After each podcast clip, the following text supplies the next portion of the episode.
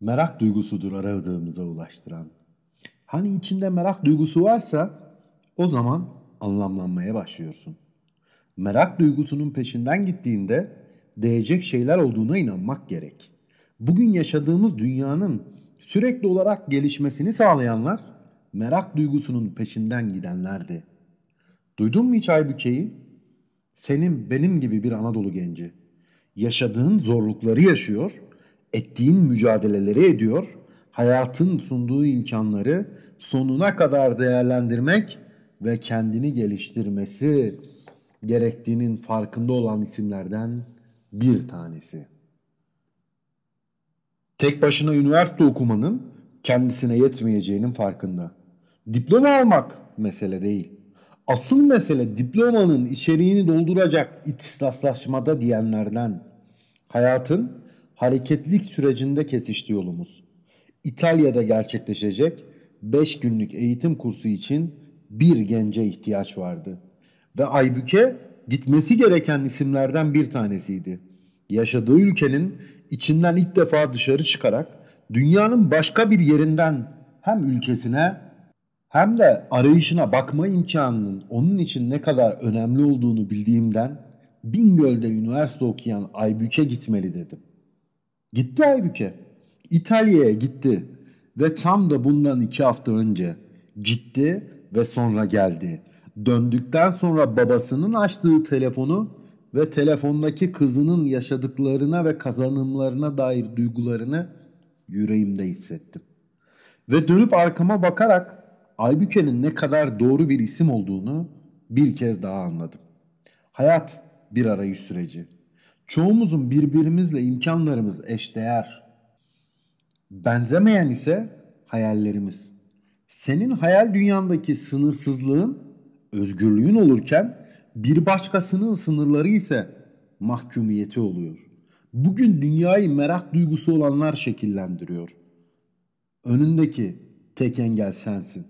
Büyüttüğün hayatı içinde bulunduklarından ibaret zannettiğin için güvenli alanını terk etmek istemiyorsun. Bir önceki nesil yaşadıklarının bir sonucu olarak sana bunu öğretti. Gelişmiş olanı uzaktan gördükçe de güvenli alanın sınırları içinde kalmak gelişmiş dünya ülkelerindeki akranlarınla rekabetinin önündeki en büyük engel olarak seni buluyor. Tercihi kendin yapacaksın. Unutma, her insan dünyaya gözlerini açtığı anda beraberinde merak duygusunu getirir. Merak duygusu ile dünyayı tanır, anlamlandırır, kendimizi bulur. Bir sonraki nesle merak duygusunun sonuçlarını miras bırakırız. Merak duygusunu kimimiz bebekken, kimimiz çocukken, kimimiz gençlikte, kimimiz yetişkinlikte kaybederiz. Kimimiz ise son nefesimize kadar diri tutarız. İşte insanları birbirinden ayıran ince çizginin adı merak duygusudur. Salt ekonomik dayanışma değil. İnsanlar arasında diri tutulması için dayanışma olması gereken duygunun adıdır merak. Bugün merak duygusunun dayanışmasını yitirdiğin için hayallerin sınırlı. Hayallerini zenginleştirmek istiyorsan ailen, arkadaşların, öğretmenlerin, çevren, sokakta gördüğün ama hiç tanımadığın insanlar var ya. İşte tam da onlarla merak duygusunun dayanışmasını başlatmalısın. Yaşam merak duygusu olanlara aradığını sunarken merak duygusunun dayanışmasını yaşayanlara ise aradığına ulaşmayı sunuyor. Kendinden sonrasına bırakacağın mirası merak duygun belirleyecek. Sahi ya sen merak duygunu diri tutabildin mi? Yoksa kaybedenlerden misin?